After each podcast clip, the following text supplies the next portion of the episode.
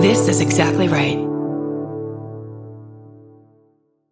We wanted to take a moment to share some of the important work that the Fall Line podcast is doing to cover overlooked cold cases within marginalized communities in the Southeast. Their latest season highlights the cases of missing teenager LeRyan Nicholson and an unidentified homicide victim, both set against one of the worst tornadoes that Nashville, Tennessee has ever seen. So keep listening to hear their story beginning with episode one, an unidentified man. And then please go to the Fall Line feed and you can hear episode two, Son of Nashville, that's out right now. And then please go to the falllinepodcast.com and follow the show at Fall Line Podcast on Twitter and Instagram and subscribe to the Fall Line on Stitcher, Apple Podcasts, or wherever you listen. We here at Exactly Right are so proud to have this show on our roster. Uh, so please check it out. Thanks so much. This is the first episode in a three part series. It discusses crime scenes, graphic injury, autopsy, and violence. Listener discretion is advised.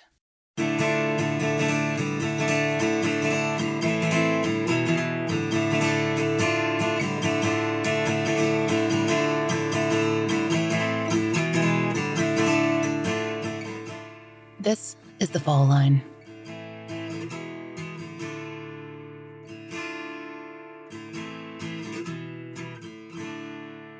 From the archives of the United States National Weather Service, the following is directly excerpted from reports of the 1998 Nashville tornado. Quote An historic tornado outbreak of at least 13 tornadoes struck Middle Tennessee on April 16, 1998. Many of these tornadoes were strong or violent and tracked long distances, killing four people and injuring nearly 100 people while causing hundreds of millions of dollars in damage. The most infamous tornado during the outbreak struck downtown Nashville, blowing out numerous windows and skyscrapers and causing the collapse of some older buildings. This tornado outbreak was unusual in several respects.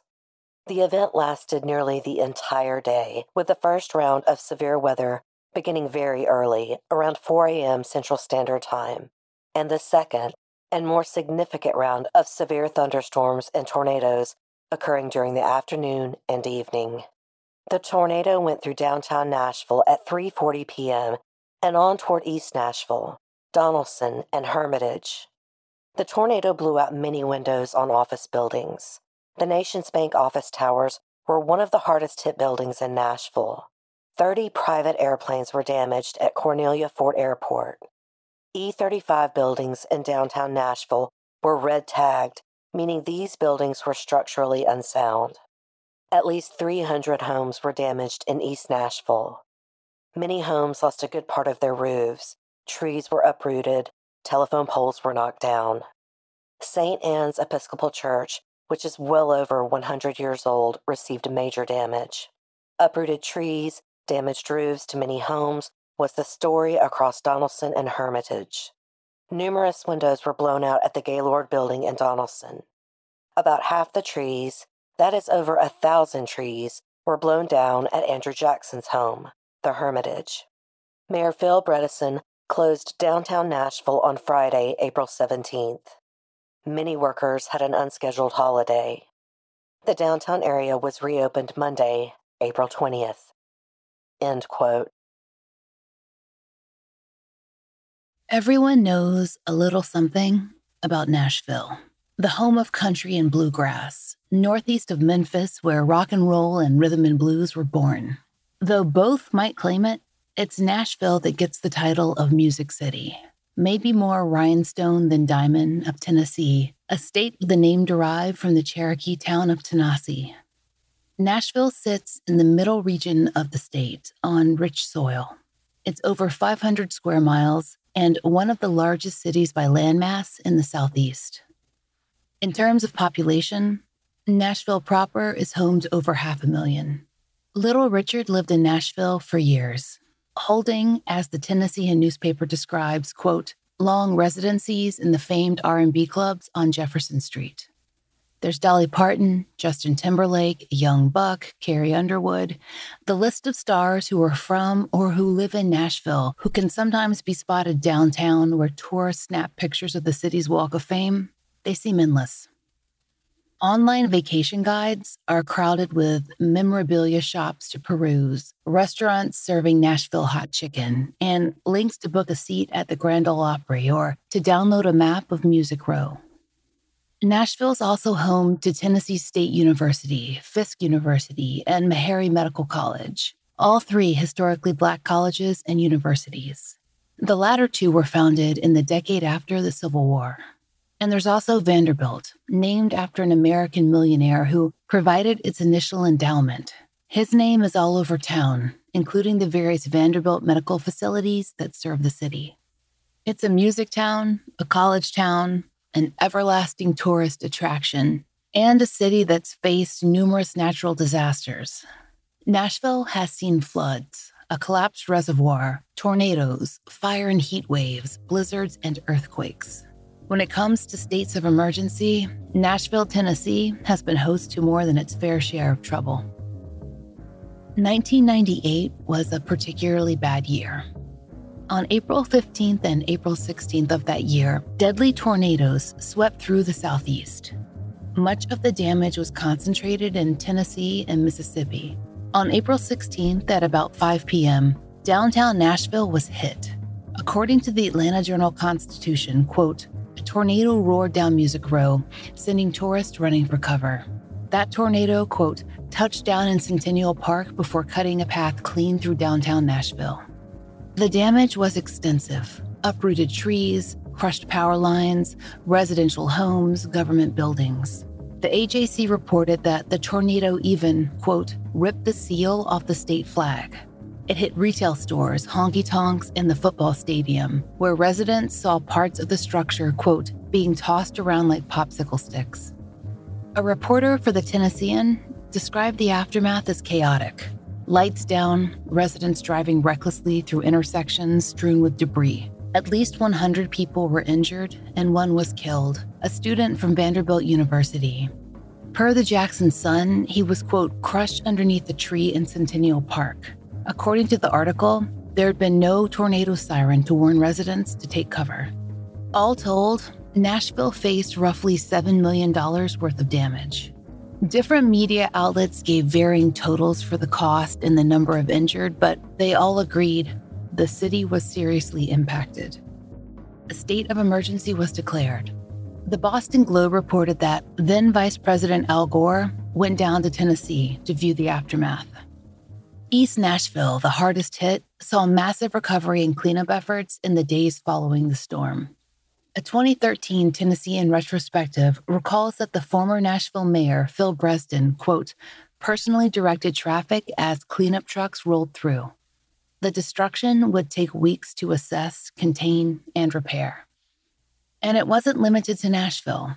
Much of Tennessee had been hit. In the following weeks, Tennessee news was dominated by that storm the repairs, the stretched thin public services, the first responders. And maybe that's why, one of the reasons why, the body found in North Nashville just a few days before the tornadoes hit got so little press. That discovery came on Monday, April 13th, 1998, a cool, clear morning in Nashville. It was around 8 a.m. that someone called the police to report the smoke. The caller lived on Mary Street, a dead end road in North Nashville. The street runs up against Interstate 265, where patchy woods meet the road barrier. And back then, there were a few vacant lots at the end of the road, too, so no direct neighbors where the street ran into the embankment. According to the Tennessean, that particular spot was known as a convenient place to abandon strip cars.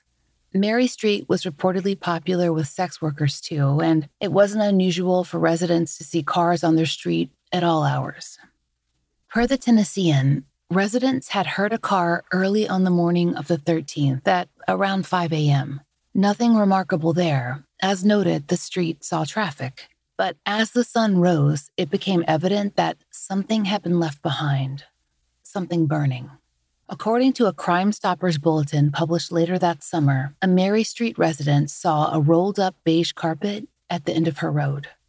It was still smoldering, and wrapped inside that charred material was a body. The victim was so profoundly burned that, per the Tennessean, first responders could not guess at race, gender, or age, or cause of death. The fire hadn't spread, but kerosene sprayed on the carpet had created a very intense heat. And yet, no one had heard a thing. As reporter John Yates pointed out, the traffic from Highway 265 would probably have drowned out, quote, more suspicious sounds. Police arrived and the scene was photographed and processed, but it would take a medical examination to determine more about the victim. The police report is brief. Quote, the body was found in a prone face up position at the dead end of Mary Street in North Nashville. At the time of this report, the body could not be identified, having been burnt beyond recognition. The body was transported to FSC for further examination. The case remains open as of April 13, 1998, at 1500 hours. There were two articles, at least that we found, published on the discovery of this victim. They are also brief. The Tennessean's initial report didn't contain the information about the carpet. Likely that detail hadn't been released to the press at the time of publication. Perhaps there would have been a follow up as soon as the coroner's report was in, had there not been a dramatic change to the Nashville news cycle. The Tennessee tornadoes came, and the case disappeared from the local papers. There was much to report on in the state and in Mississippi and beyond, and so that report from April 14th remained the only spring coverage of the body found at Mary Street. In that report, there were virtually no identifying details, nothing to help a family recognize their missing loved one in the description. Only upon the publication of the Crime Stoppers Bulletin in July was more known about the victim. According to the bulletin, the Mary Street victim was a black male between 18 and 25 years old. His body had been profoundly burned and post mortem. Examiners were able to give an approximate height of about 5'11 and a weight range of 150 to 160 pounds. Though not in the paper, a source who has seen the autopsy told us that the cause of death was listed as blunt force trauma to the head. And according to our source, a toxicology report was run on the victim. The results showed that no controlled substances were in his system. The examiner was able to distinguish some details of the young man's clothing a pullover shirt, blue jeans, a maroon CPO zipper style jacket with YKK displayed on it, and sandals. The clothing details were specific enough that someone, hopefully, could have recognized them. But no identification came. Eventually, the unidentified victim's remains would either need to be interred, cremated, or stored for testing. In Nashville, unidentified persons are generally buried. Every city has so called potter's fields, or cemeteries or areas where public burials are conducted. These public burials are funded by the city because of a decedent's lack of funds, unknown identity, or unclaimed status. Historically, criminals might also be buried in potter's fields, sometimes, like other citizens, in unmarked plots that might or might not be recorded in a log. These public burial grounds usually exist within or adjacent to traditional cemeteries where there are plots that are also sold privately. In the 20th and 21st centuries, Nashville's indigent or pauper burials have occurred in various cemeteries and on county owned land throughout the city.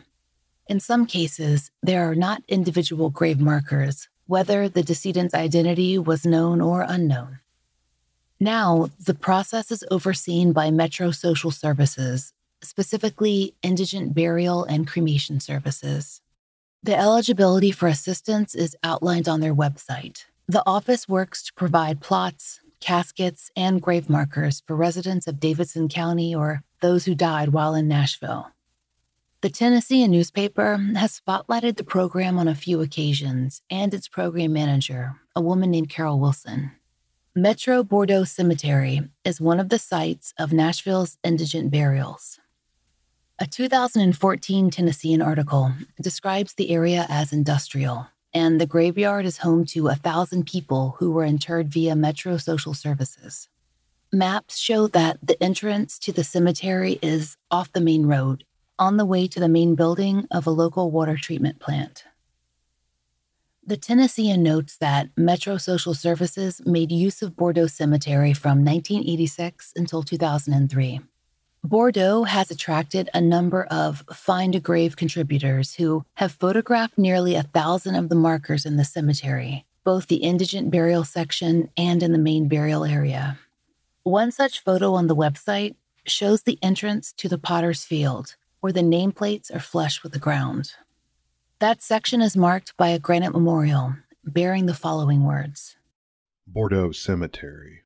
Rest with us here at this stone, where poverty and suffering are not known, and dedicated to the deceased citizens of Nashville, Davidson County, who rest with us here. It was in Bordeaux that the unidentified victim, found on Mary Street in April of 1998, was buried. Unlike many victims who we've covered, his remains were not cremated. Upon his interment, a marker was placed John Doe, 19. Per the Tennessean's Brian Haas, quote, he was the 19th unidentified man buried in the Bordeaux Cemetery. He lies in plot 555, a grave overlooking the Whites Creek wastewater treatment plant. We are not sure of the precise day of John Doe 19's burial, the tornado came just three days after his body was found, and there would have been an autopsy and required records to file. And all of that would have been slowed down by the city's storm damage. But based on information from social services, we know the interment happened sometime in May. Assuming that John Doe 19 was local to the city, exactly how many young black men were missing that April in Nashville? How much could did the storm impact the public's awareness that a body had been found?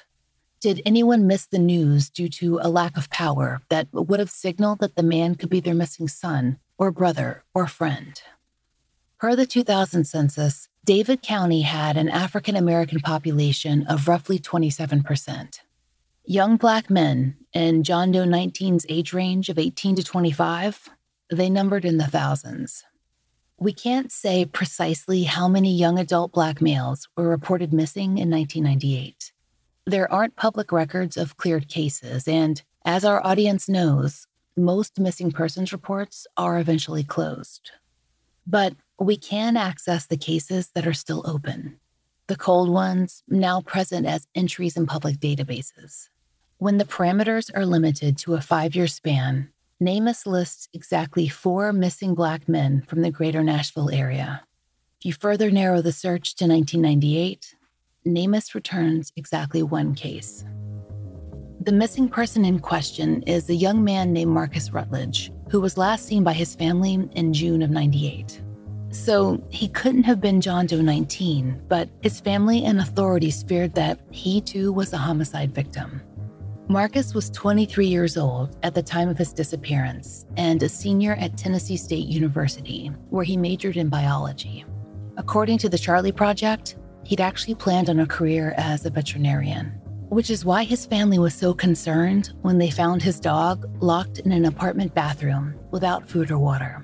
It just wasn't something that Marcus would do, and there were no signs that he'd gone on a trip. Though his car was eventually found across town, Marcus remained missing. While unsolved disappearances were comparatively rare in Nashville, there was plenty to keep law enforcement busy. The 1990s were hard on the city, and the effects of crime hit some communities harder than others. All told, there were 99 homicides in Nashville in 1998. John Doe 19 was unusual in that his identity remained unknown but he shared three common factors with a number of the year's other homicide victims. He was young, he was black, he was male. According to a long term study conducted by the Tennessee Department of Health, which covered the years 1995 to 2002, quote, among 15 to 34 year old African American males, homicide was the leading cause of death, responsible for 34% of deaths in this age group. The study also found that, across the board, black men and boys had the lowest life expectancies of populations living in the metropolitan areas of Tennessee. A 2018 study found that across the United States, quote, non Hispanic black men were nearly 10.4 times more likely than non Hispanic white men to die by homicide in the US. That reality isn't reflected in the media that we consume. Though white women are at the forefront of true crime entertainment, they are statistically much less likely to be murdered, both in Tennessee and across the nation. Per the Tennessee Department of Health study on the state's population, quote, based on 2001 to 2003 data, African American males aged 15 to 24 die from homicide at a rate that is more than 31 times that of white females. When it came to covering the city's victims, Nashville's local paper actually had much more coverage than in many cases we've researched. In the 1990s, the Tennessean ran regular features on unsolved homicides, and based on what we saw, the paper seems to have highlighted diverse victims and families affected by rising violence. 1995 and 1997 were Nashville's worst years, though homicides were comparatively high in 1996 and 1998. Leaders were concerned, and the police were stretched thin. And there was the worry, as a tourist town, of developing a reputation. As one city official told the Tennessean in 1997, quote, Nobody wants to see Music City become Murder City. In 1997, the Tennessean reported that some big cities were seeing a decrease in crime, but Nashville wasn't so lucky.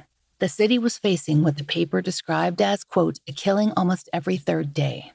Reporter John Yates, who covered crime for the Tennessean throughout the 1990s, interviewed detectives who said by 1997 they were sometimes, quote, juggling five murder cases at once. According to Yates, the city put various plans into action, from citizen committees to participation in a national program called Officer Next Door. Per Yates' 1997 article on the subject, the program encouraged law enforcement officers to buy homes in high crime areas at, quote, half market value. In some neighborhoods, law enforcement provided retailers with emergency beepers to summon police. An October 1998 Tennessean article mentioned something called flex teams, which were small groups of officers that could be dispatched quickly by precinct captains to combat neighborhood crime. And in 1998, Metro Nashville Police expanded what they called their murder squad. Along with increased homicides, case clearance rates had also fallen, a cause of concern for the Metro Nashville Police Department. Nashville had begun the decade with a higher than average solve rate the Tennessean reported it at 87%, but by 1997, that percentage had fallen to, quote, just under 70. And as reporter John Yates pointed out, caseloads had doubled in that time. He interviewed a Metro Nashville captain who pointed out a problem that was facing every growing city, what the captain called, quote, mystery murders. Though he doesn't elaborate, the concept is a common truth discussed in true crime circles.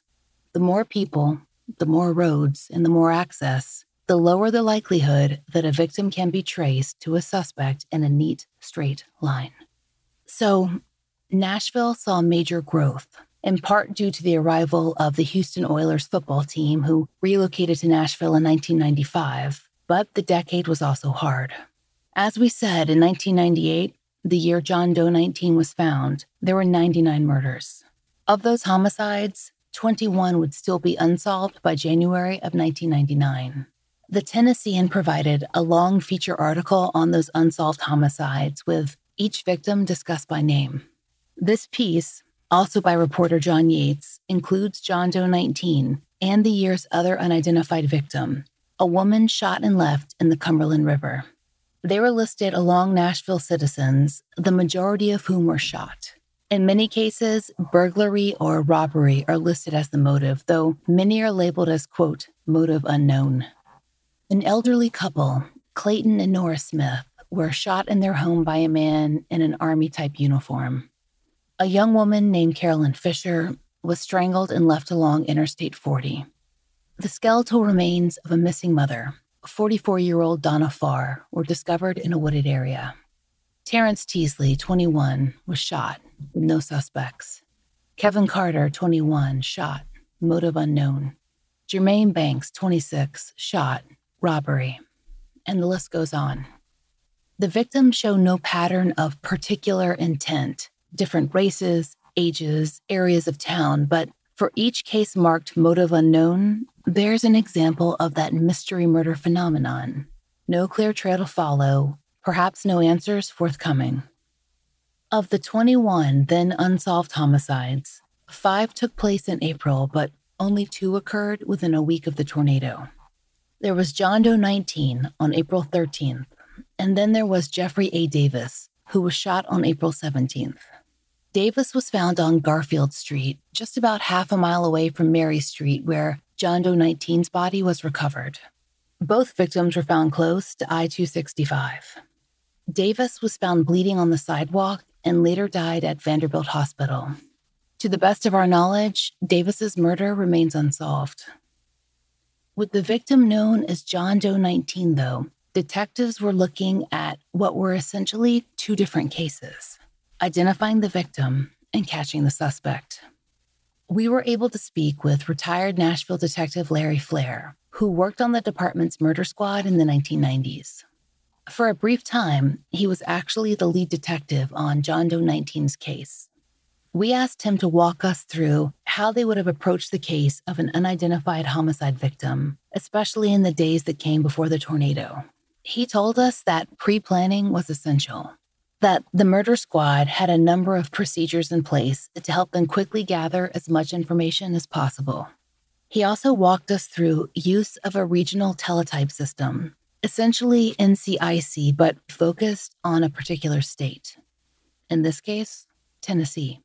Well, in my career, when we first formed our squad in Nashville, we actually uh, put all of our heads together and got a checklist. And the checklist consists of at least 150 different things.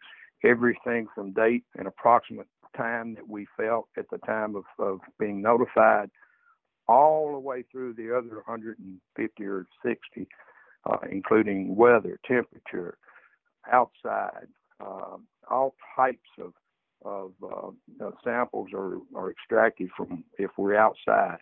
All types of forensic stuff that is gathered by our forensic team and and such, uh, all the way down to once uh, we if it was determined on an unidentified when a person that we felt was missing, or we found out that somebody was on the missing person report, then that's where we would follow up. And when you've got a body with no identification, uh, you keep that in, right up front on the you know on the front page. Let's do everything we got, and you get someone ID'd with paperwork on them, DLs or something like that it uh, it may not even be them. So you treat each one of these victims as if they're practically, possibly not the person you feel that they are. They could be an unidentified individual. So that's that's the teamwork that we had at the Nashville PD during that era. In the unidentified cases uh, that I worked, I depended tremendously on the uh, organization. It's called RO RCIC. That's the Regional Organization Crime Information Center. And we, as detectives that utilize uh, the ROCIC, we would uh, author a complete actual part of everything that we knew of the unidentified person.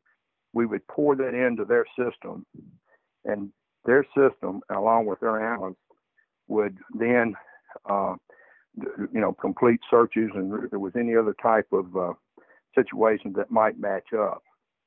Now, in this particular case, we didn't get anything back on this victim. There's an entire uh, file on that and that alone uh, with the ROCIC. Unfortunately, it was they had a regional office there in Nashville, which made it much easier, and we gained a relationship with those different professionals over there. So there just weren't missing young adult black males who met the age and physical criteria right. at the time? Hmm.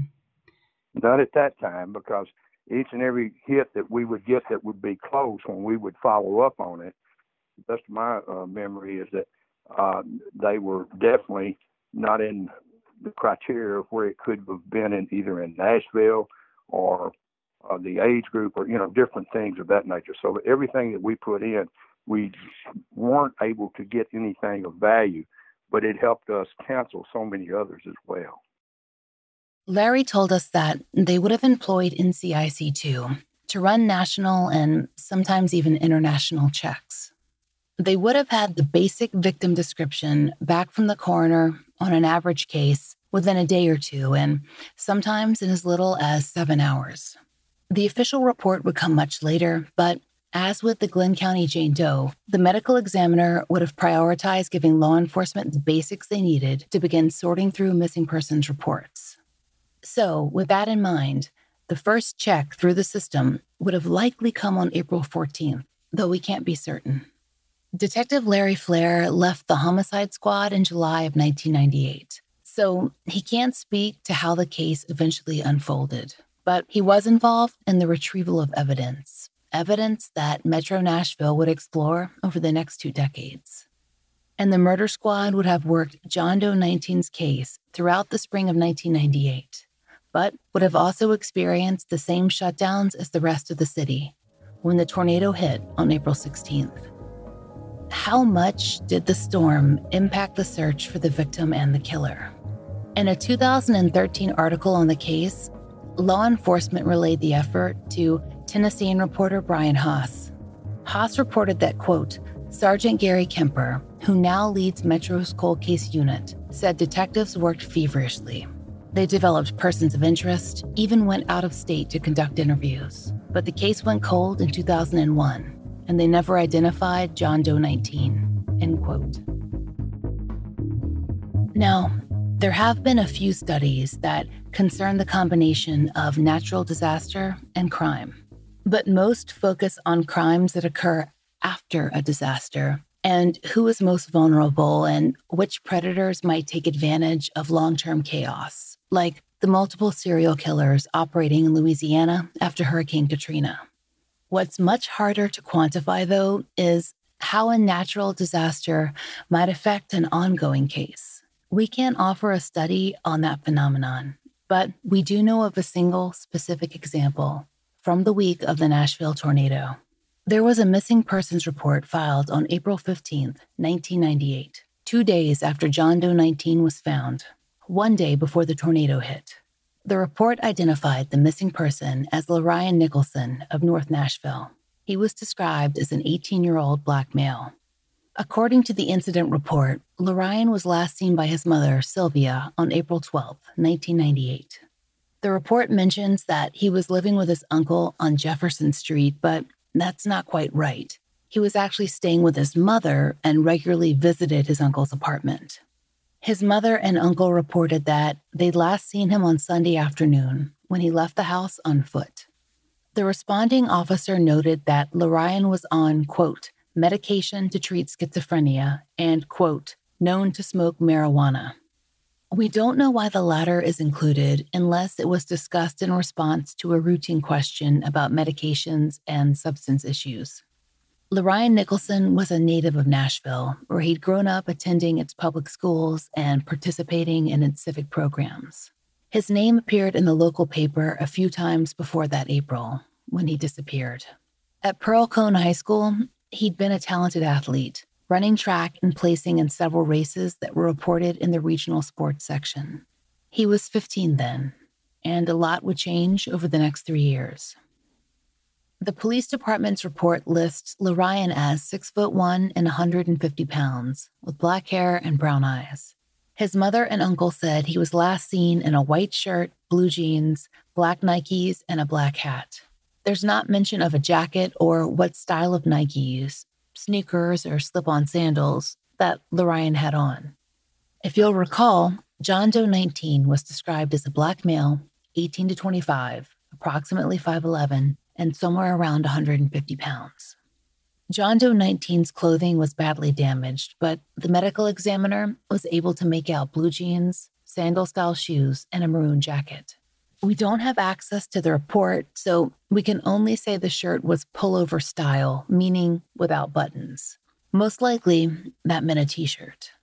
Minor discrepancies aside, the descriptions of LeRyan Nicholson and John Doe 19 were similar, certainly similar enough to suggest a comparison should be made. For a few days, LeRyan's case was open alongside John Doe 19's. LeRyan went missing on the 12th and was reported as such on the 15th. John Doe 19 was found on the 13th, less than a day after Sylvia, LeRyan's mother, said she'd last seen him. LeRyan's case would have been active for about 24 hours before the Nashville tornado hit. So there were four days before his case was closed that a comparison might have been made. If anyone was actively working cases at that time when a state of emergency had been declared. There is an addendum to LeRyan's missing persons report on a separate page that provides some vital additional information. On April 20th, 1998, a person called the Metro Nashville Police Department and reported that LeRyan Nicholson had returned home. His case was summarily, quote, closed by exception. After April 20th, 1998, there was no missing persons report to compare to John Doe 19, whose identity was still being sought. Of his family, only LeRyan's mother and uncle knew he was missing that week in April of 1998. They were not contacted when the case was closed. And LeRyan's younger sister, Amira, and his stepsister, Candace, they weren't sharing a home with him at that time, and they weren't aware of his daily comings and goings. LeRyan's father, who lived out of state, was similarly unaware of his son's daily movements. And Candace and Amira, they didn't know that a missing persons report had been filed in the first place. So they didn't know it had been closed either five days after LeRyan's mother reported his absence. And they didn't know the woman who'd phoned Metro Nashville police. Per the police report, the caller had identified herself as Pauline Venable and claimed she was a neighbor of LeRyan's. She was no relation to his family. We know that when there's an unidentified victim, law enforcement starts close to home, looking through the city's own missing persons reports. Nashville had certainly done that and would do that in the future. In fact, we came across a number of articles discussing attempts in other cases to match human remains to missing persons reports. One in particular that stood out was the skeleton of a man found in 2001. Once those bones were discovered, they were quickly compared to the medical records of a missing local man, Rodney Woodard. Rodney was reported missing by his girlfriend in 1997. When the skeletal remains were discovered in 2001, police conducted two DNA tests but were unable to make a match. Although Rodney Woodard met the parameters of our NamUs search, a black male who disappeared in the years directly surrounding 1998, he didn't appear in the results. He does have one mention on the Charlie Project, but we can't find any documents on his case past 2001. It's unclear whether his disappearance is still unsolved. And as far as other open cases go, there was another man who might have been compared to the skeletal remains found in 2001 Marcus Rutledge, the Tennessee State senior we mentioned earlier in the episode. Whether he was compared, we can't say, but we know the remains would not be compared to LeRyan Nicholson. After all, his case would have been closed for several years.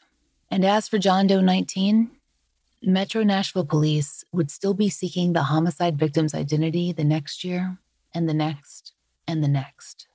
It would be 15 years until the cold case of John Doe 19 collided with the detective work of two sisters who had been asking and eventually looking for their missing brother, LeRyan. They hadn't spoken to him since April of 1998. Amira, who was just 12 that year, felt his loss keenly and also felt sure that her big brother wouldn't have abandoned her. Here's what she told us in an interview this spring. Because I'm telling you, it's it's unlike him to not call anybody. He would have reached out to one of us, you know, one or the other would have heard from him by now. All this time, he would have called somebody. He didn't even show up. I knew something was definitely wrong because the year that he went missing, uh, 98. My sister, uh, my dad's daughter, was graduating from high school, and they had the graduation on the football field at Pearl-Cohn. He loved that school, you know, and I'm I'm sure that he knew that that she was graduating because they would have been graduating in the same year. And I looked for him in that crowd. I'm like, I know I'm to see him standing somewhere. I can't wait to get to this graduation. And I looked and looked, and, and he never showed. I never saw him. Even up until my graduation, when I graduated in 2004 from high school, I just knew he was going to be there. I was going to see him. He was going to pop up after all these years. Never saw him. Next time on the Fall Line, we'll bring you part two in the series on LeRyan Nicholson. We begin again in 1998 with the story of LeRyan and his sisters and the strange call that closed his case and how it all intersected with the unidentified victim known as John Doe 19. How his sisters, Amira and Candace, became citizen detectives who wouldn't take no for an answer. We'd like to thank all the listeners who have taken time to support our sponsors, leave us reviews, or support our show directly on Patreon. We couldn't do it without you. Special thanks to Angie Dodd. Thanks also to Olivia Lind of Flat Rock and Something's Not Right, who connected us with LeRyan Nicholson's family. She and her co host, Tashana, covered his case on Something's Not Right. Thanks to Erica Kelly of Southern Fried True Crime for reading the National Weather Service report that you heard at the top of the episode, and to Vincent of Gone Cold for reading the inscription from the Bordeaux Cemetery. Please check out both shows. They are dear friends and they are putting out great work. The Fall Line is created by Laura Norton and Brooke Hargrove and is produced and mastered by Maura Curry. Written, researched, and hosted by Laura Norton with interviews by Brooke Hargrove.